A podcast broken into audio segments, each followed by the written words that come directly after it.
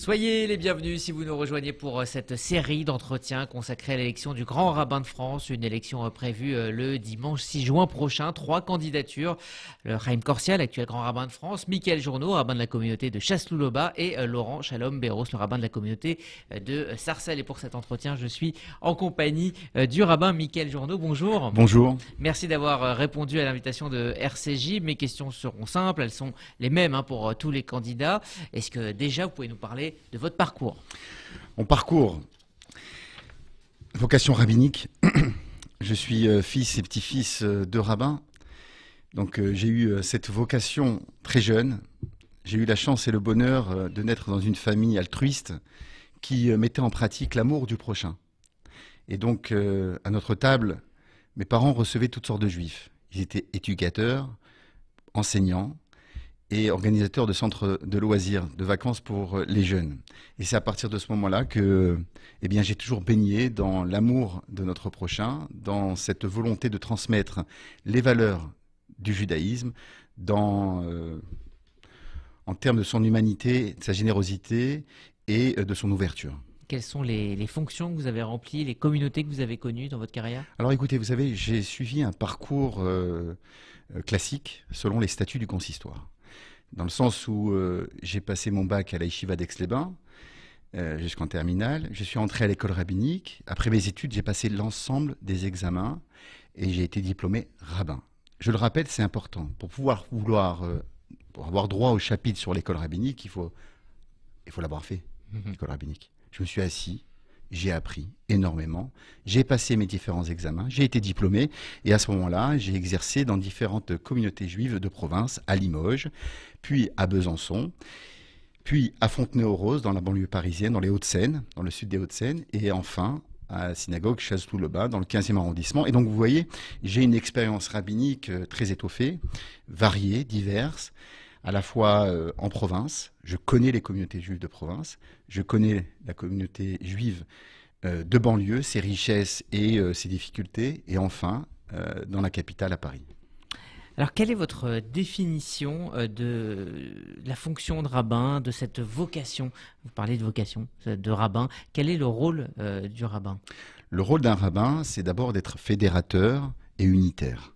C'est de transmettre les valeurs du judaïsme avec beaucoup d'amour, avec euh, perspicacité, avec profondeur. C'est-à-dire, j'ai toujours, à l'instar de mes maîtres, Maïmonide ou Rachi, rabbin, célèbre rabbin français, j'essaye de transmettre un judaïsme rationnel, fondé au plus profond de nos textes, et j'appelle un exercice et une discipline extrêmement compliquée et difficile qui consiste à forer le texte. C'est-à-dire ne pas euh, tomber dans la superstition et euh, donner une explication euh, cartésienne, rationnelle de nos textes, et inviter des hommes, des femmes, les enfants, juifs ou non, à la réflexion et donner matière à réflexion et que cette réflexion mène à l'action. C'est ce que j'ai appelé le thème de notre campagne, c'est le judaïsme du cœur et de l'action. Alors donc vous vous occupez euh, de cette communauté euh, dans le 15e. Pourquoi vous avez décidé d'aller plus loin et de se présenter à cette élection de, grand rabbin? Depuis un certain nombre d'années, vous le savez, j'ai des responsabilités nationales. Depuis 2009, je suis aumônier national israélite des hôpitaux de France et parallèlement à cela, je suis secrétaire général de l'Association des rabbins français.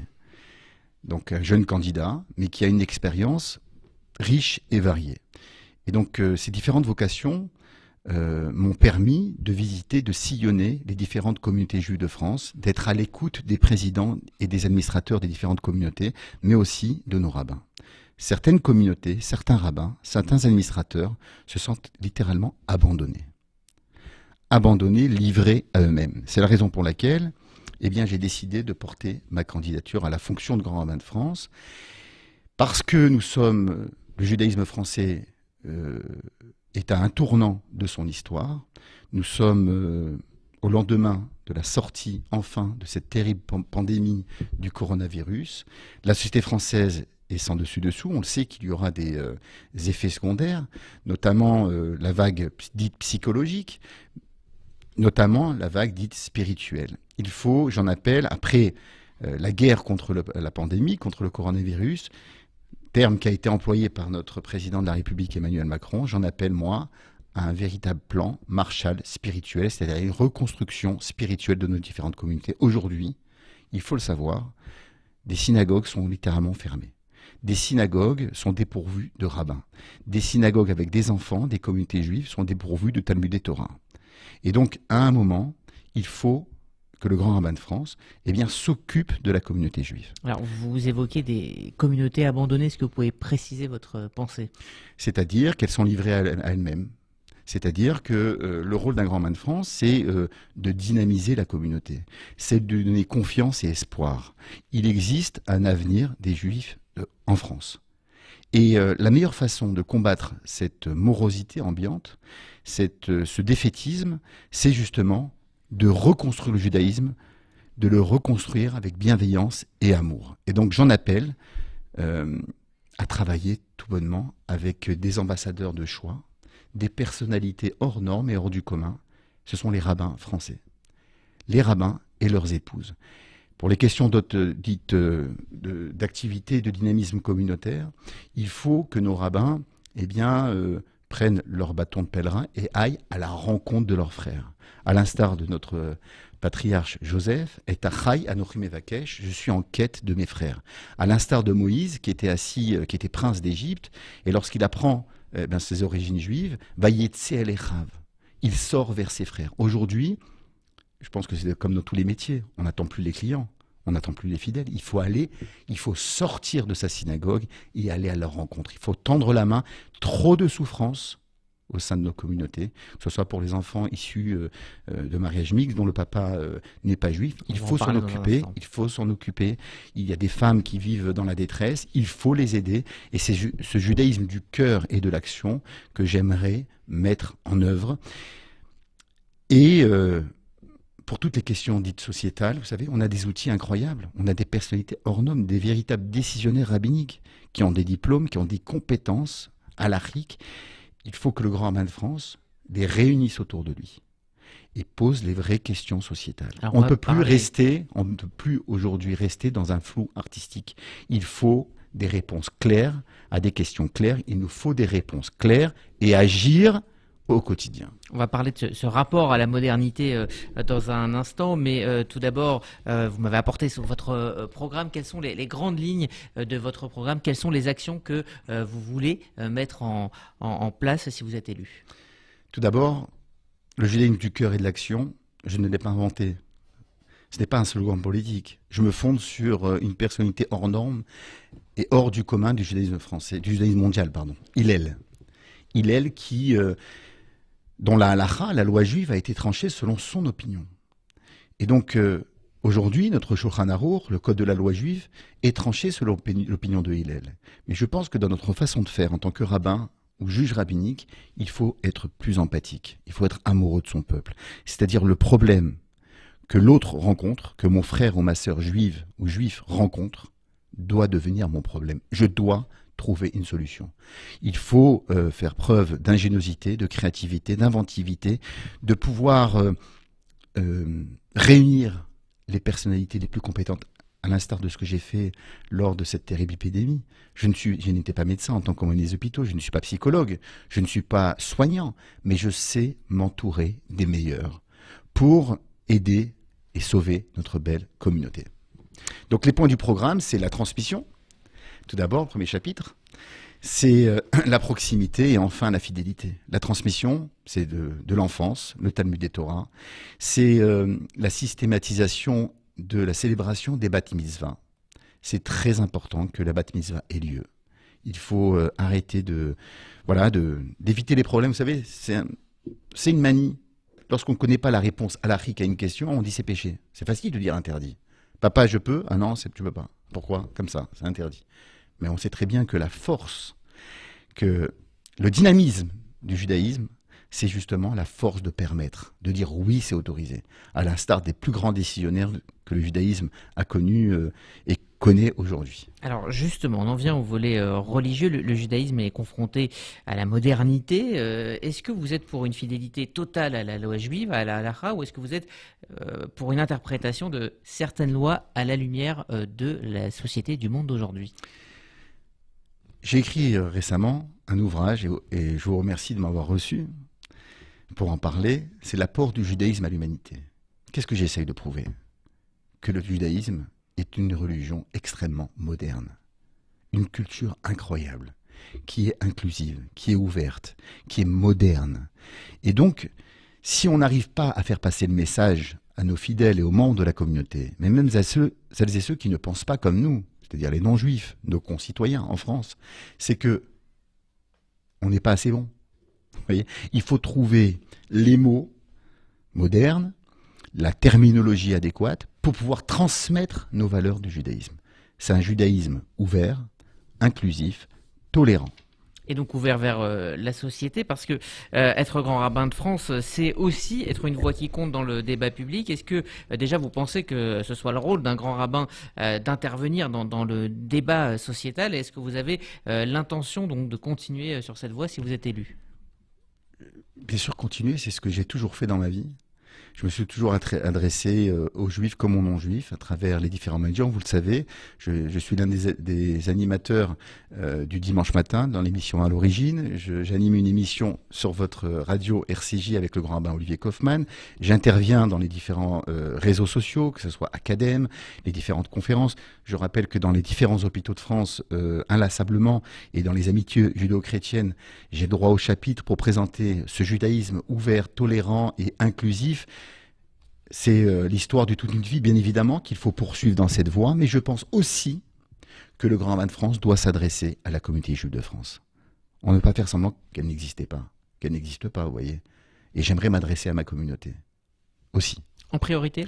Pas en priorité, mais j'aimerais m'adresser à ma communauté. Alors vous parlez d'un judaïsme inclusif, on évoque énormément euh, actuellement dans le débat l'égalité homme-femme. Euh, qu'en est-il justement de cette égalité homme-femme? Et dans le culte et dans la prière Est-ce que vous pensez la faire alors écoutez, je rappelle simplement qu'aux yeux des pouvoirs publics, le Grand Rabbin de France et le Concert de France sont les représentants officiels auprès des pouvoirs publics. Nous avons la chance, en France, d'avoir un représentant. Je souligne que d'autres cultes ont eu beaucoup de mal à mettre en place une représentation au niveau politique, au niveau médiatique, au niveau de la communauté. Donc c'est une chance et un bonheur. Le consistoire est fondé sur des statuts qui euh, préconisent la fidélité à la tradition juive selon le Shulchan Aruch. Très bien. Pour autant, je pense que le grand rabbin de France doit s'adresser à toutes sortes de juifs, pratiquants ou non, qu'on soit séfarade ou ashkénaze, qu'on soit loubavitch orthodoxe ou qu'on soit un juif qui appartient à un mouvement libéral. Et donc on doit être inclusif et s'adresser à tout à chacun et avoir un discours eh bien, qui euh, à la fois élève, élève les valeurs juives, au niveau intellectuel, c'est élevé. Vous voyez, c'est pas euh, raconter des broutilles ou faire euh, preuve toujours d'humour, etc. Bien évidemment, l'humour est important, mais euh, c'est montrer, c'est un, fardeau, une lourde responsabilité de présenter le judaïsme, d'être les ambassadeurs, l'ambassadeur du judaïsme et de la Torah. C'est-à-dire, c'est une lourde responsabilité.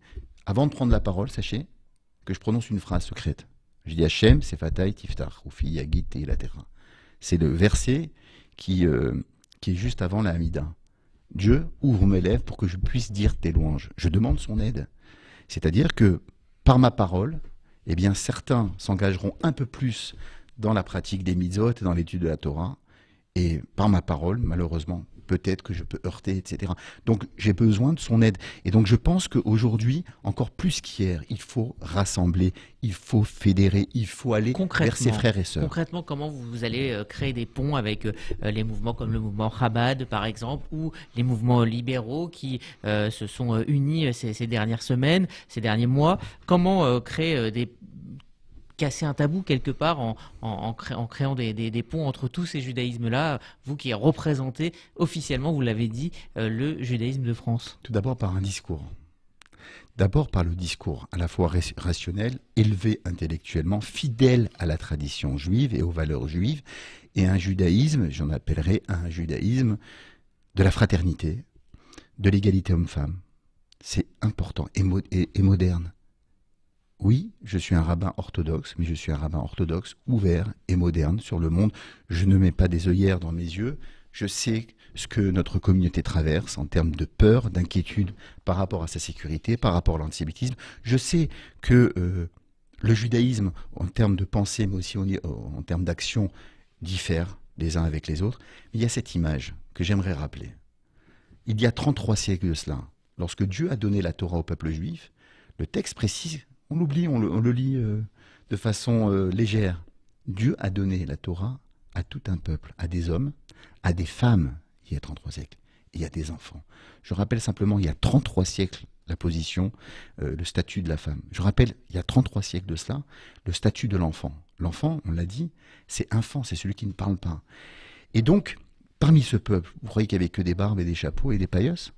Vous savez très bien qu'il y avait des juifs pratiquants, des juifs qui l'étaient moins, des juifs sceptiques, des juifs de gauche, de droite, voire, oui. Et donc, Moïse donne la Torah à l'ensemble d'un peuple. J'aimerais revenir à des fondamentaux. Donc vous pensez qu'il y a des gens qui, aujourd'hui, euh, dans le judaïsme de France, euh, sont exclus de facto? Je pense qu'ils se sentent exclus. À titre d'exemple, involontairement, inconsciemment, lorsque un fidèle, un juif, entre dans une synagogue, et c'est dans mon programme, je souhaite qu'on l'accueille avec dignité et qu'on lui donne autant d'importance que s'il avait trois légions d'honneur. Je ne sais pas si on peut en avoir trois. Voilà. Et qu'on soit une personnalité. Chaque fils et fille d'Israël sont des princes d'Israël et on doit les accueillir avec bienveillance, avec amour et on doit aller à leur rencontre et on doit les accueillir.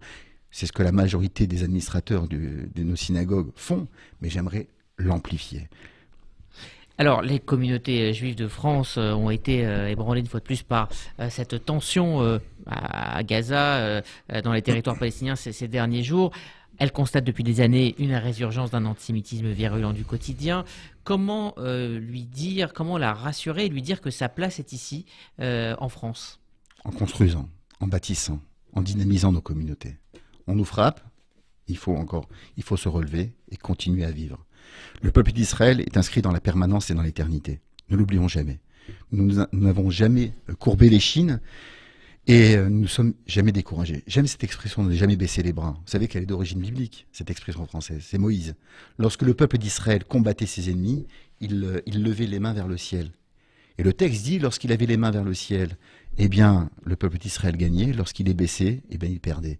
C'est intéressant, c'est-à-dire qu'en fait, n'oublions pas qu'il y a un Dieu qui nous protège. Et donc, cela passe aussi par un discours de vérité à l'égard de nos euh, politiques. C'est de leur dire un langage de vérité.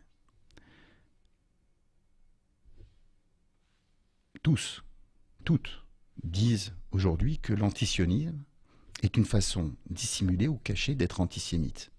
Oui, mais lorsqu'il y a des déclarations qui euh, peuvent prêter à confusion sur ce conflit en Israël, est-ce que ce n'est pas une façon euh, d'alimenter euh, l'antisémitisme? C'est une vraie question. Et donc, je suis pour un discours de vérité. C'est le rôle du grand rabbin d'intervenir à, ce moment-là? Tout à fait, c'est pour protéger sa communauté. La parole du grand rabbin de France, c'est une parole spirituelle et religieuse. Le grand rabbin de France que je serai ne sera pas un homme politique. Il y a des instances qui sont bien dirigées, mhm. comme le CRIF, mhm. comme le Fonds social juif unifié. Chacun doit être à sa place. Le grand rabbin de France a une parole. Vous savez, lorsque euh, notre Premier ministre M. Castex a fait cette déclaration. Ça a choqué énormément de, de religionnaires. Si j'étais en fonction, j'aurais pris rendez-vous tout de suite avec le Premier ministre. Et je C'est la fonction d'un grand rabbin. Tout à fait, tout à fait, parce que la sécurité, l'intégrité, l'a fait hein, pour le coup. L'intégrité, ben, le grand rabbin euh, Kaplan. Goldman aussi pour les Le grand rabbin Jacob Kaplan, lorsque le général de Gaulle a fait cette déclaration le, lors de la guerre des six jours, le grand rabbin Kaplan a pris rendez-vous avec le, le général de Gaulle et lui a dit sa façon de penser. Vous voyez Et donc, euh, le grand maître a une parole spirituelle. Et cette parole-là, elle est importante. Vous savez, la parole là, elle devient politique, là, pour le coup. C'est pas une question politique. On n'est pas là pour euh, défendre la politique du gouvernement israélien. C'est pas ça l'objectif. Mais de dire que chaque mot qui est prononcé peut être mal interprété par les antisémites, par les antisionistes qui s'en prendront eh bien, à nos jeunes, à nos vieux, c'est ce que nous vivons hein, ces derniers temps. On tue nos vieux, on tue nos enfants. Donc avec cette idée de, protection de la communauté. Alors vous avez fait campagne partout en France hein, ces dernières semaines, rencontré énormément de monde, de communautés. Qu'est-ce qui vous a le plus marqué lors de, ces rencontres? D'abord c'est l'enthousiasme, c'est l'altruisme de ces différents administrateurs, ces présidents de communautés qui euh, donnent leur temps, qui donnent leur énergie, qui donnent sur euh, leur temps qui était normalement consacré à leur famille, qui sont euh, amoureux de leur communauté et des membres de la communauté d'Israël. C'est ces rabbins qui euh, dépensent sans compter de leur énergie, de leur temps. Et euh, il y, y, y, a une attente très forte. Et le grand rabbin de France que je souhaite être, avec l'aide de Dieu, c'est de travailler avec ces différents rabbins, c'est de travailler avec ces différents décisionnaires rabbiniques, c'est de travailler avec euh, ces différents administrateurs et présidents, c'est euh, de montrer que au-delà des différentes susceptibilités, ces différentes euh, approches d'analyse sur le présent et l'avenir de la communauté juive de France, il faut agir. Notre communauté juive a besoin que l'on s'occupe d'elle. Agir concrètement. Concrètement. Concrètement, ça donne, ça donne quoi d'agir C'est-à-dire, c'est-à-dire avoir des réponses claires à toutes les sortes à toutes sortes de questions. C'est-à-dire un enfant dont, le, dont, la, dont, le, dont la maman n'est pas juive et le père l'est, il faut l'aider. On n'est pas là pour euh, lui mettre des bâtons dans les roues. C'est pas déjà le cas? Dans la majorité des cas, ça, les choses se passent bien, mais, je pense qu'il manque un petit peu de transparence et de clarté. Vous savez, j'en appelle dans mon programme un, un pacte et une, une, relation, euh, euh, une alliance, à l'instar de l'alliance biblique, entre la personne qui souhaite s'engager dans la communauté juive et le rabbinat. Notamment en créant des familles d'accueil dans différentes communautés. Familles d'accueil, c'est-à-dire que lorsqu'on veut plonger dans une identité, lorsqu'on veut embrasser une identité qui a plus de 33 siècles, vous voyez, on ne peut pas le faire en quelques secondes, en quelques minutes. Et donc, il y a la dimension culturelle, il y a la dimension euh, euh, épidermique juive, vous voyez, c'est l'humour juif, c'est la cuisine juive. Et donc j'en appelle, mais c'est aussi cela, c'est ça la richesse, c'est ça la beauté du judaïsme. C'est pas qu'un culte. Je, suis, je récuse le, mot, le terme de synagogue. Synagogue, euh, c'est pas la traduction de Beth Knesset. Beth Knesset, c'est la maison de rassemblement. C'est le lieu où les hommes, les femmes, les enfants, eh bien, c'est un point de rassemblement. Et on se rend compte pourquoi? Pas seulement pour prier, pour étudier, pour se retrouver, pour euh, dialoguer, pour déjeuner, pour manger. Et j'en appelle justement dans mon programme un un renouvellement et un, nouveau souffle et une nouvelle vision pour notre communauté. Alors pour conclure, qu'est-ce que vous allez apporter de différent à cette fonction et, ça fait donc une vingtaine de minutes que je vous écoute. J'ai l'impression que votre euh, au-delà du rassemblement, qui est un qui est un mot très politique, euh, vous avez cette volonté de clarifier. Tout à fait, tout à fait clarifier dans le judaïsme. Eh bien, avoir des questions claires, avoir des réponses claires, la célébration de faire évoluer la religion, le culte pas, C'est pas faire évoluer, vous savez, c'est pas la faire évoluer, c'est faire preuve de transparence. C'est-à-dire qu'il n'y a aucune question tabou. Lorsque vous étudiez le Talmud, il n'y a aucune question tabou. Quel que soit le domaine, on pose la question. La réponse peut être négative, elle peut ne pas plaire à celle, à celle ou à celui qui a posé la question, mais on doit lui donner des réponses. Et je pense que nos juifs euh, se sentent incompris, se sentent abandonnés, se sentent seuls. Et encore une fois, ce que je suis en train de vous dire, c'est pas, euh, c'est euh, le fruit, eh bien, de, des différentes rencontres que j'ai opérées à travers euh, les différentes régions de France. Et je n'ai pas attendu cette année électorale. Je suis un rabbin de proximité, un rabbin de terrain.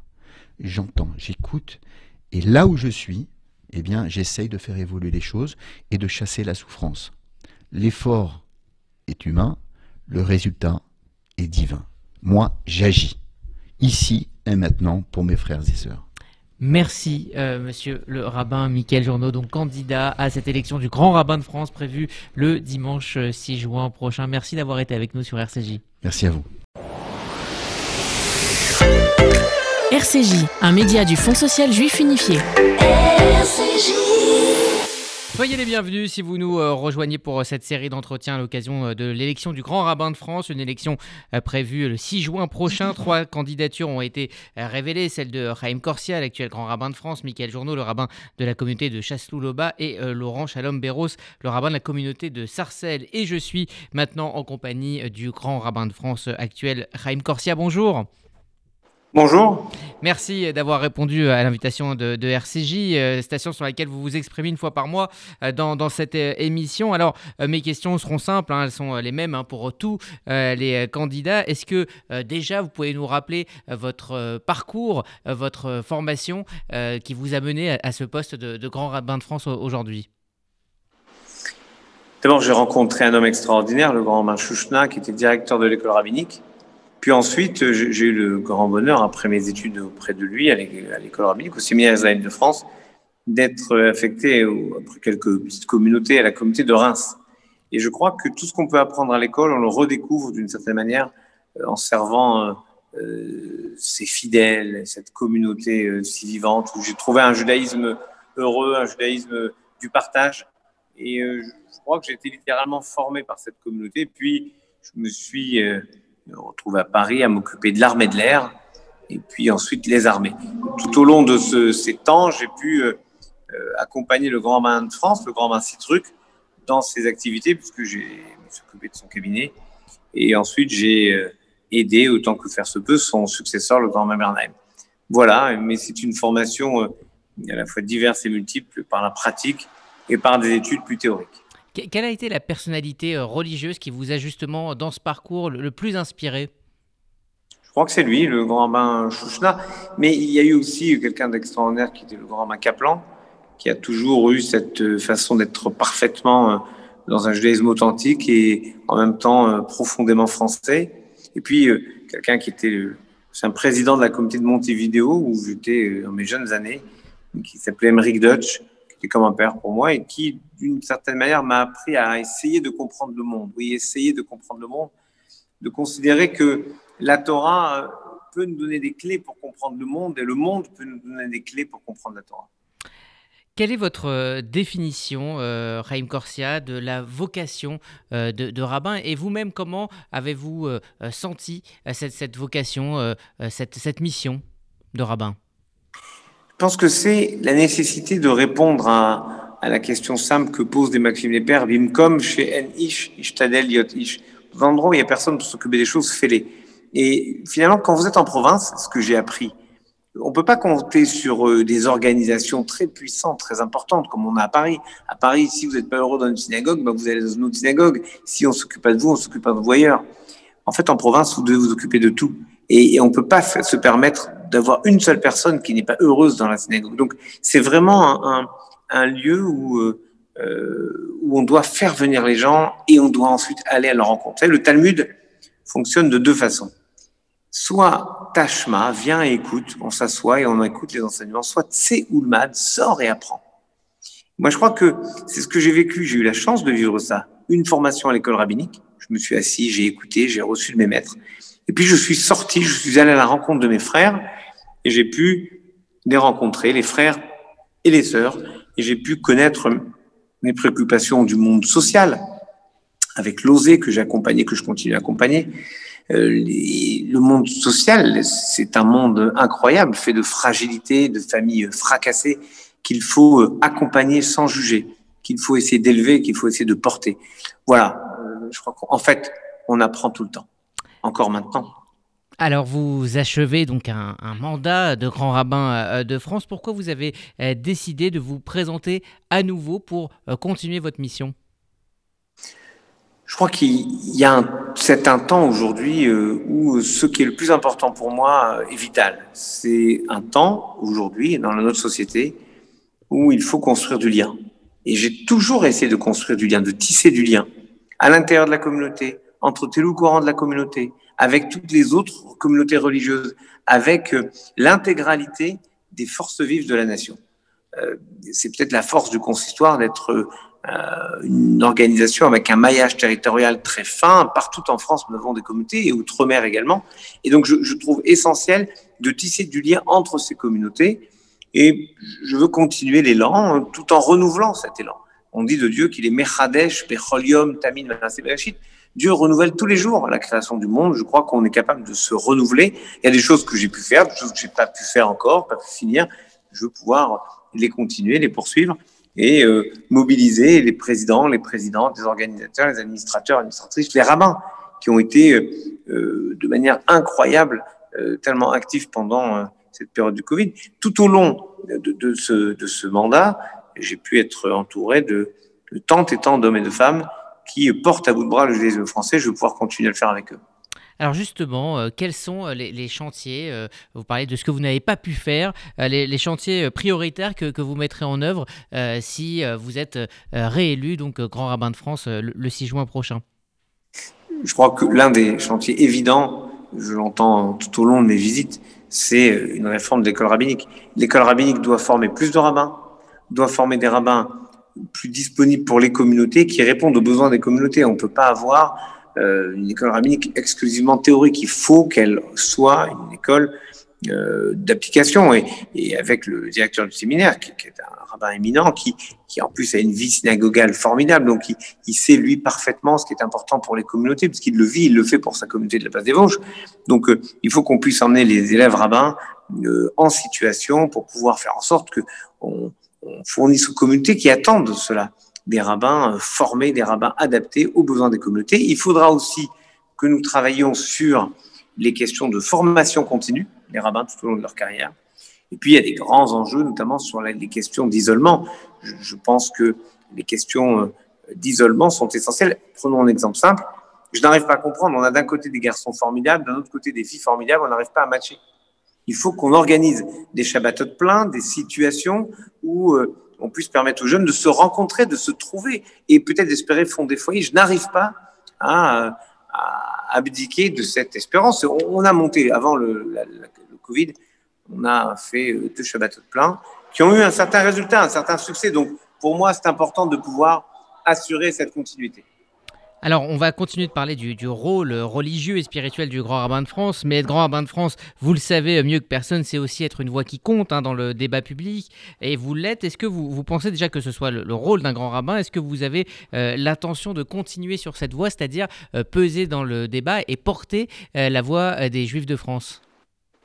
Non, d'abord, je ne pèse pas sur le débat au sens que je refuse d'être en permanence dans l'usage de la parole. Je pense qu'il faut raréfier la parole. Voilà, non, mais c'est important et vous avez raison de le dire. Pour moi, il faut raréfier la parole, c'est-à-dire on ne parle que quand il faut. Regardez, je vais vous donner deux exemples. Je, je n'aime pas trop dire ce que je fais ou ce que je ne fais pas, mais prenons deux exemples très précis. Quand la France avait voté une déclaration scandaleuse concernant Jérusalem à l'UNESCO, euh, j'avais fait une tribune qui avait forcé l'ensemble du gouvernement. Ça veut dire le ministre de l'Intérieur le lundi. Le, ma tribune était le lundi matin le ministre de l'Intérieur, le soir aux Amis du CRIF, dit que le grand bain de France, votre serviteur, a raison.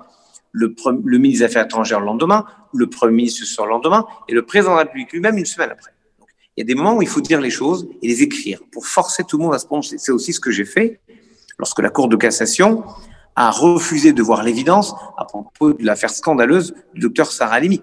Donc là, j'ai fait une tribune et immédiatement, Quand je dis immédiatement, ça veut dire deux jours plus tard. Ma tribune est sortie samedi matin dans le Figaro. Lundi matin, le président de la République dans le même Figaro disait que, que le serviteur avait raison et qu'il a demandé au, garde des Sceaux de changer la loi.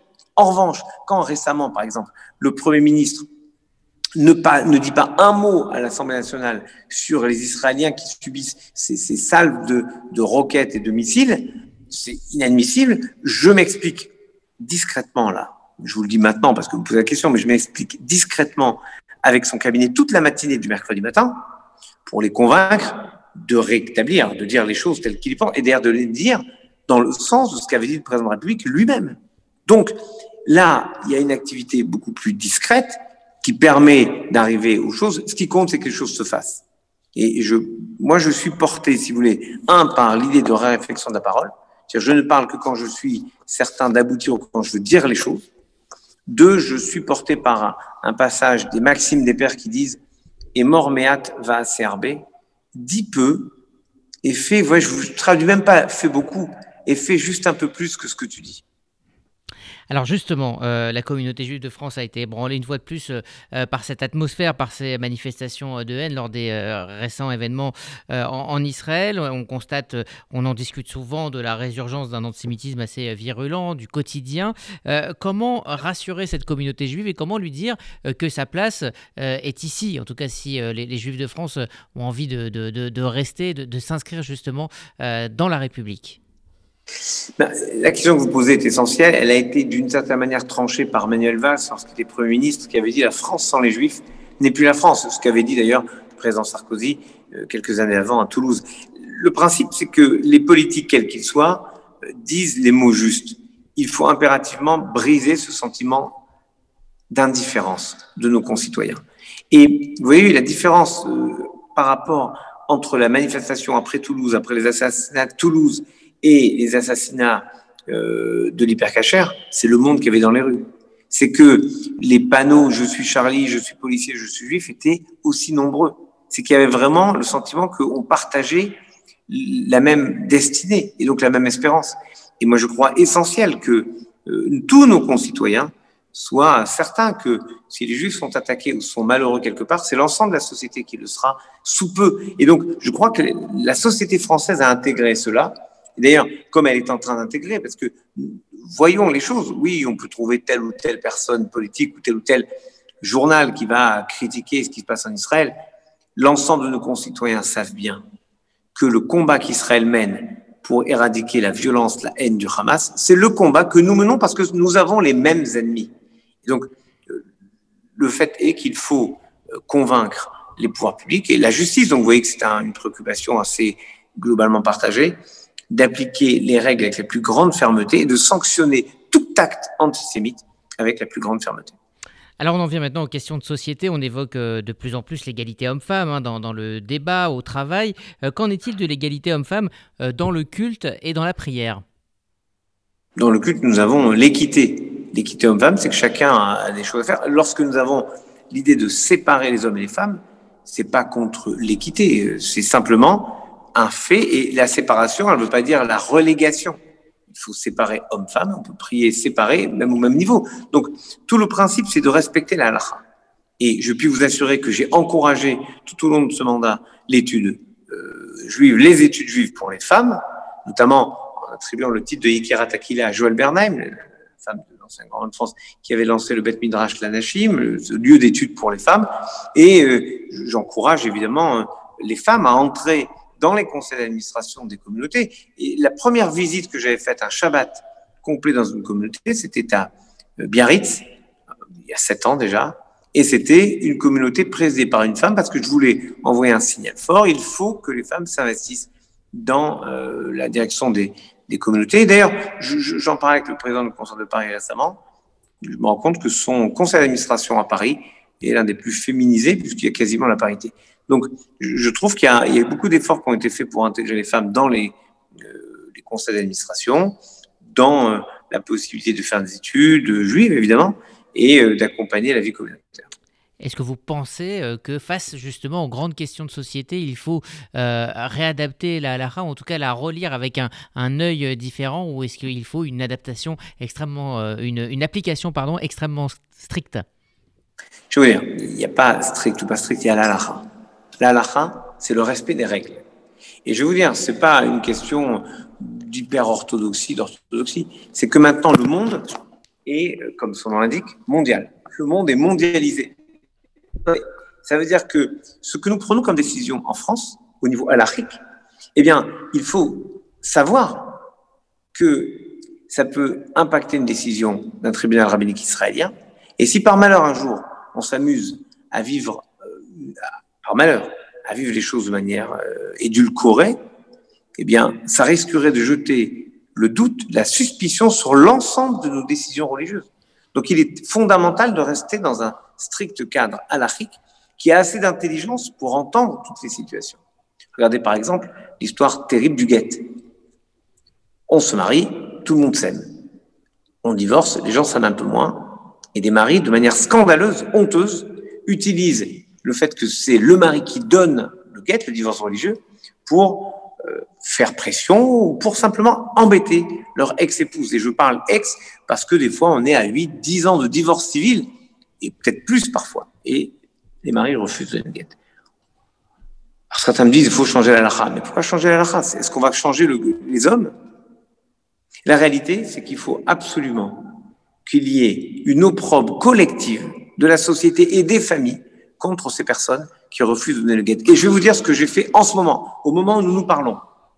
Je suis dans une logique absolue de faire pression autant que faire se peut sur ces maris récalcitrants. Il y a un mari, un ex-mari, qui refuse de donner le guet depuis des années à sa femme. Sa maman vient de mourir. J'ai prévenu la communauté que je refusais qu'il fasse Kaddish pour sa mère. On peut monter, descendre, on peut trouver que je suis une horrible crapule, je ne céderai pas. Il en va là de l'honneur d'une communauté d'être capable, oui ou non, de manifester sa réprobation absolue envers ces comportements inadmissibles. Alors, vous connaissez l'expression qui dit deux juifs, trois synagogues. Comment vous envisagez les relations avec les autres courants, que ce soit les courants libéraux ou encore les, mouvements comme le mouvement Chabad, par exemple Comment vous pouvez envisager justement être le, grand rabbin de tous les juifs quelles que soient les sensibilités et les mouvements, est-ce que vous pensez que des ponts sont possibles entre ces différentes manières de vivre le judaïsme? Bon, il faut savoir que la grande chance que nous avons, c'est que le consistoire est une organisation centrale qui ne juge personne, qui accepte tout le monde. Et je puis vous assurer qu'avec le président du consistoire, quand nous discutons avec le président du CRIF, du Fonds social et du SPCJ, parce que euh, en termes de sécurité, le SPCJ à qui je veux rendre hommage était extraordinaire, nous nous occupons de toutes les synagogues. Nous ne nous occupons pas que des synagogues consistoriales en termes de sécurité. Quand on a donné les directives pour le Covid, on, nous sommes occupés de toutes les synagogues, de toutes les écoles, de tous les lieux communautaires, parce que c'est notre vocation. Nous avons une vocation à nous occuper de tout le monde et à accueillir tout le monde. Après, chacun est libre d'aller dans son sens, mais le consistoire sera toujours cette maison ouverte à tous. Alors vous avez fait euh, campagne euh, partout en France euh, en vue de cette élection. ces dernières semaines, qu'est-ce qui vous a le, plus marqué lors de, votre, de votre campagne et de, toutes ces rencontres qu'elle a occasionnées? Honnêtement, j'ai été bouleversé par la reconnaissance des communautés. Je ne dis pas ça parce que je, je, veux obtenir quelque chose, mais je vous dis simplement parce que les communautés ne m'ont pas vu uniquement au moment des élections. J'ai fait 100 déplacements chaque année. La première année, j'ai fait 100 déplacements. J'ai dit à mon secrétariat, on fera la même chose tous les ans. Et donc, j'ai rencontré toutes ces communautés, ces fidèles, ces hommes, ces femmes, ces administrateurs, administratrices, les rabbins, qui portent ces communautés. Il y a de l'inventivité, il y a de la résistance, il y a de la force, il y a de l'espoir, il y a de la foi. Et c'est ce qui me permet d'être serein sur le futur. Oui, il y a des choses qui peuvent paraître difficiles parfois, mais ces choses, elles se construisent dans l'espérance. Et moi, je suis bouleversé par l'espérance que j'ai décelée et la confiance que j'ai décelée dans ces communautés. Dernière question, si euh, vous êtes élu euh, le, 6 juin, comment euh, voyez-vous ce prochain mandat? Est-ce que vous allez incarner la fonction de manière différente? Qu'est-ce que vous, avez envie de, de, changer ou au contraire, qu'est-ce que vous avez envie de faire perdurer? Je crois que chaque moment produit la façon d'être ce que nous sommes. Nous ne sommes pas les mêmes le matin et le soir. Et, je crois que euh, ces temps nouveaux qui s'annoncent sont des temps euh, de réflexion, de partage. On a vu avec le Zoom, par exemple, à quel point les gens ont besoin de liens. Euh, immédiatement après la date, je convoquerai, si Dieu veut, un congrès rabbinique qui aura lieu, que je ferai un peu à l'extérieur de Paris pour souder la famille rabbinique sur ce projet, pour définir le projet de cette année, à venir et la capacité à le faire porter par l'ensemble du rabbinat, par les grands rabbins régionaux et par l'ensemble des consistoires, parce que ce que je veux, c'est pouvoir aller de l'avant avec euh, les consistoires, avec le nouveau président du consistoire qui euh, euh, sera élu en, octobre, et de pouvoir en fait porter une vision du judaïsme conforme à, l'histoire du consistoire et conforme aux aspirations de nos communautés qui rêvent finalement de quoi? Qui rêvent de bonheur, de joie, de paix. C'est ce que je souhaite et ce que je veux pouvoir porter à la communauté. Merci euh, Raïm Corsia, grand rabbin de France et évidemment euh, bah, candidat à sa propre succession. Ça sera le 6 juin prochain. Merci à vous euh, d'avoir répondu aux questions de RCJ.